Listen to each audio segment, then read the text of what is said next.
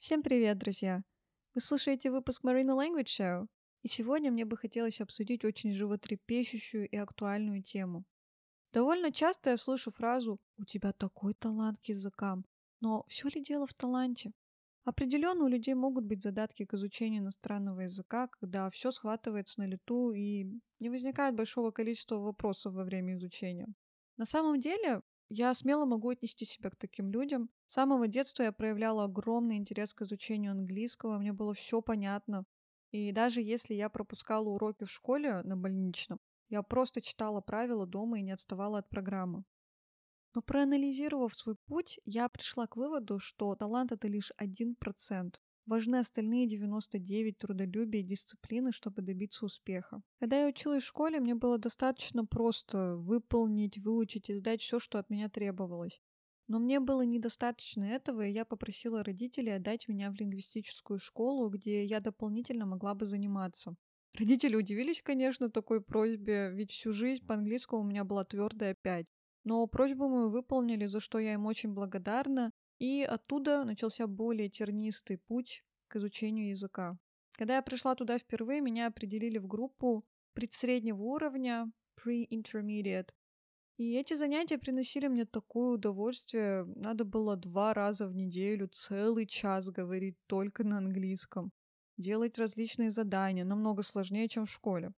Как-то раз я писала Олимпиаду, о которой в лингвошколе никогда заранее не предупреждали, и просто получила за свою сильную на сегодняшний день часть а, аудирования по нулям.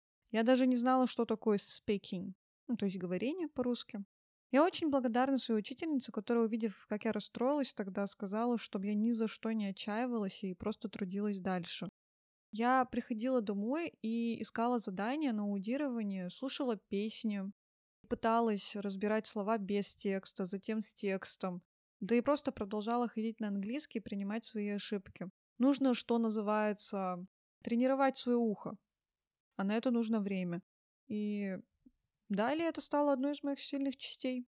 Когда я уже перешла учиться на уровень выше среднего в последний год, upper intermediate, наша преподавательница сказала, что тут делать нечего, если вы не собираетесь говорить и впитывать новую лексику как губка. Вообще главный набор и расширение словарного запаса, на мой взгляд, происходит именно на среднем уровне, intermediate, который занимает большую часть времени, чтобы пройти. На этом этапе люди порой думают, что застряли и никуда уже не двигаются, но на самом деле это огромный этап в постижении английского, и поэтому ему отводится достаточно много времени. Но на уровне выше среднего лексика становится более изощренной, и ее нужно было наращивать на базу, которая была до этого поставлена. Несмотря на то, что у меня был достаточно хороший словарный запас, в выходные я садилась и просто выписывала абсолютно все слова, которые мы учили на уроке. Неважно, где бы они ни были. Они могли быть в отдельной рамке в учебнике, в формулировке задания, в тексте, на полях тетради. Я все это выписывала и выходила порядка ну, 200, 300 слов за модуль, за два модуля могло вот столько выйти. Наша преподавательница устраивала нам словарные диктанты, и как раз-то по такому принципу и выбирались слова. Они могли быть откуда угодно, где бы мы их ни записывали. Писали мы эти диктанты до тех пор, пока все в группе не напишут без ошибок или хотя бы с одной-двумя ошибками. Если бы не упорный труд, постоянное изучение лексики, прокачка своей части аудирования, письма и говорения – я не была бы тем профессионалом, которым я являюсь на сегодняшний день. Что касается говорения, я не знала в школе об этом явлении от слова совсем. Я достаточно хорошо справилась с этой частью на Олимпиаде, каким-то чудом получив максимальный балл.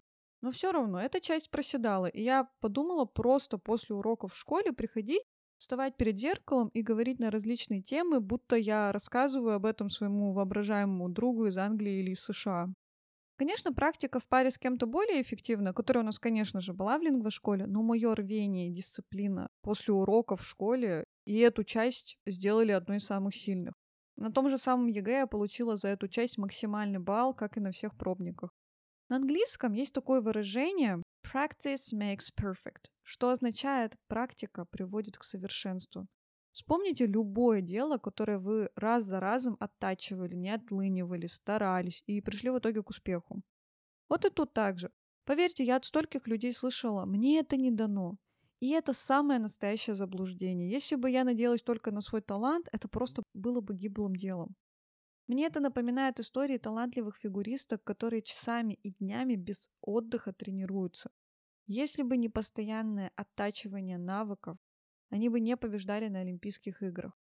Поэтому я обращаюсь к каждому, кто меня сейчас слушает. Пожалуйста, не сдавайтесь. Даже когда кажется, что ничего не получается, пытайтесь все дальше и дальше, стабильно занимаясь. Не нужно сидеть часами раз в неделю. Достаточно выработать дисциплину и выделять на это хотя бы 30 минут своего времени несколько раз в неделю. На самом деле изучение языка — это игра в долгую, а не мгновенные результаты. Поэтому давайте нормализуем то, что кому-то нужно больше времени, а кому-то меньше. Приходите на мои уроки, будем с вами работать в комфорте и спокойствии, а не из разряда «давай быстрее опоздаешь». Спасибо, что слушали меня сегодня, и до встречи в следующем выпуске Marina Language Show. Bye!